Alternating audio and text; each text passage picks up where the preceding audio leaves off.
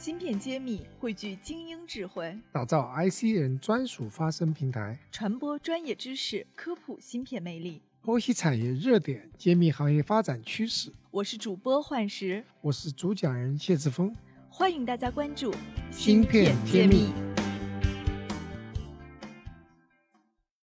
欢迎大家收听芯片揭秘，我是主播幻石。今天我采访到了苏州腾新微电子有限公司的吴浩。吴总来和我们一起来聊一聊他创业的那些事儿。那下面先请吴总跟大家打个招呼。哎，大家好，哎，我是吴浩，呃，英文名叫 Tim，呃，我也很荣幸能接受贵媒体的采访。好的，我们这个媒体呢是芯片揭秘，所以今天来呢肯定是要请您揭秘一点事情的。首先，先说您的公司，您说是做一家 IP 的公司，但我了解这个领域其实从业者不是特别多的。你们当时为什么会选择这样的领域去创业？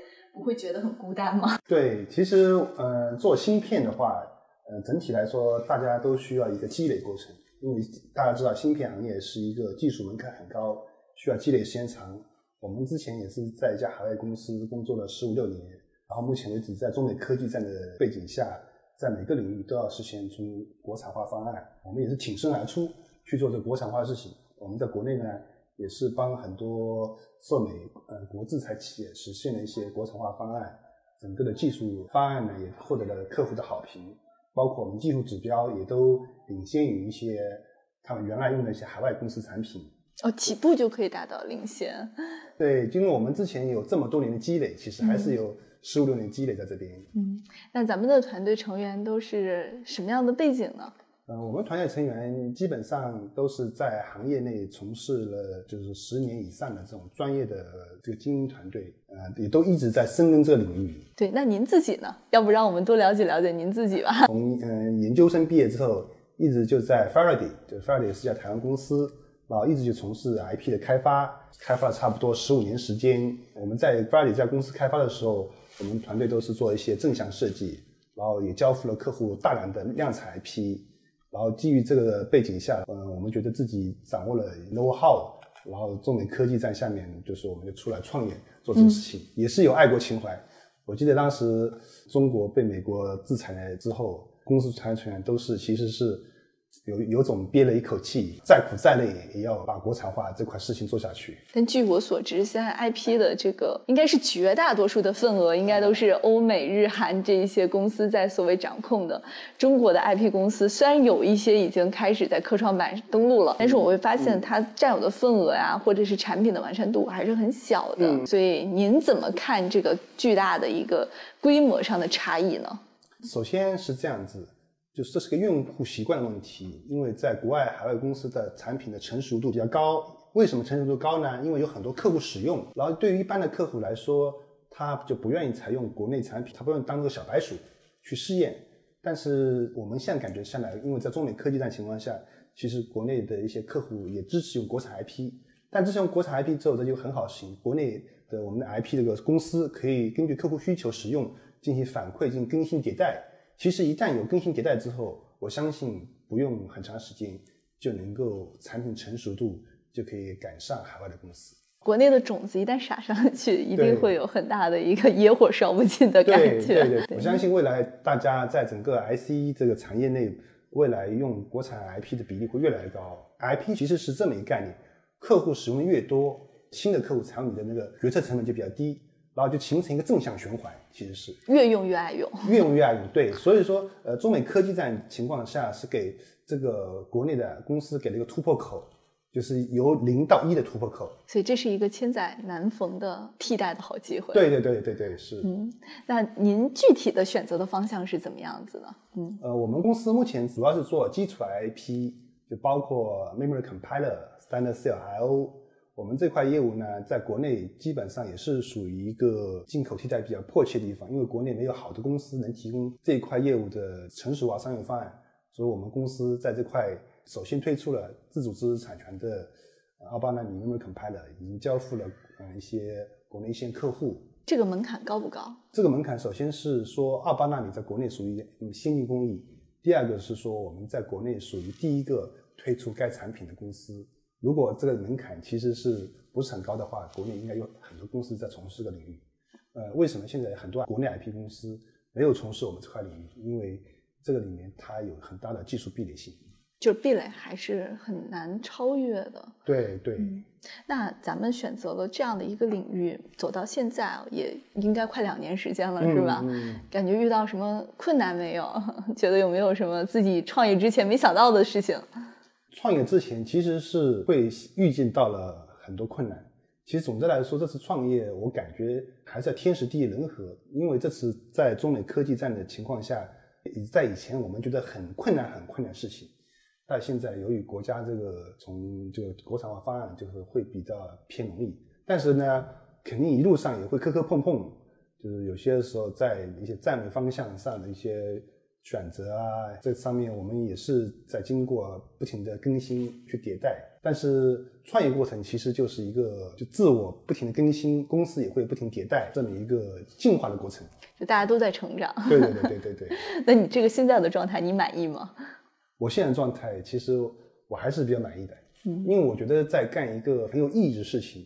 以前在之前公司虽然说做了一个团队管理者，但是其实没有一些发挥自己价值的空间。以前有部淞沪保卫战嘛，这个很著名，就是为什么淞沪保卫战的时候，就是大家去抵挡日本的侵略，去那么义无反顾，哪怕牺牲，这就是一种信仰，一种情怀。其实我们这边，我们公司整个团队也是一种信仰，一种情怀，一定要把呃在这个领域的国产化替代一定要做好。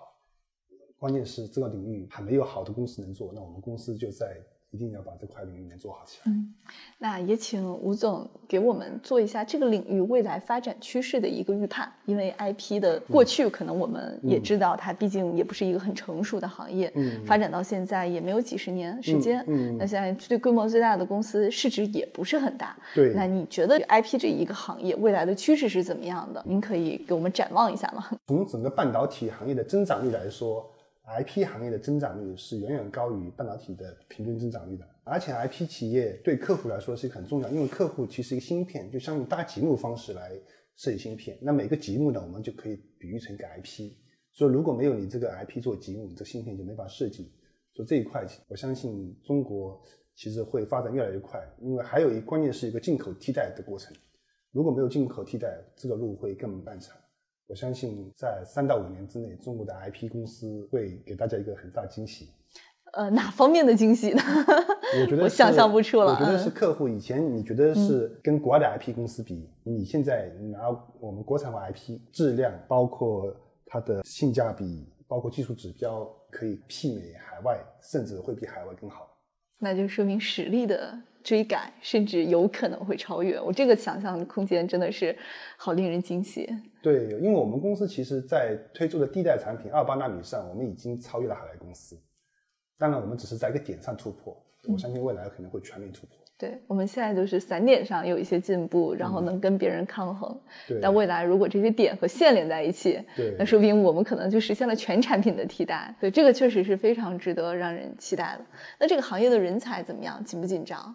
你们好不好招人呢？现在行业人才其实属于极度紧张状态，因为现在呃整个国产替代之后，对国产的 IC 公司其实是如雨后春笋般成立，然后各方面的公司都需要招人，所以说人才其实是限制了公司发展的一个很大的一个瓶颈。但是这些公司不起来，你们的客户也没有，所以这真的是又痛苦又烦恼的一个选择。所以说现在国家也在大力提倡集成电路专业、半导体专业的人才建设，包括很多学院以前没有开设这方面专业都纷纷开设，所以说我相信这人才会慢慢的弥补这个短板。这是一个大家不得不面对的一个发展过程中带来的一个问题。实际上，我们这个行业走太快了呢。对对，人才的建设还赶不上行业嗯发展。就像我们刚刚开始从事集成电路设计的时候，这个呃专业其实是一个非常冷门的专业。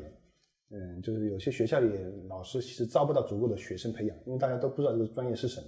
对，也没什么动力去报这个专业。对对对对，嗯，但是就是其实你就是说，我们当时从事这个集成电路设计专业，只是觉得集成电路专业是一个高科技行业，呃，看起来就是对人才要求很高，那我们就从事这个专业。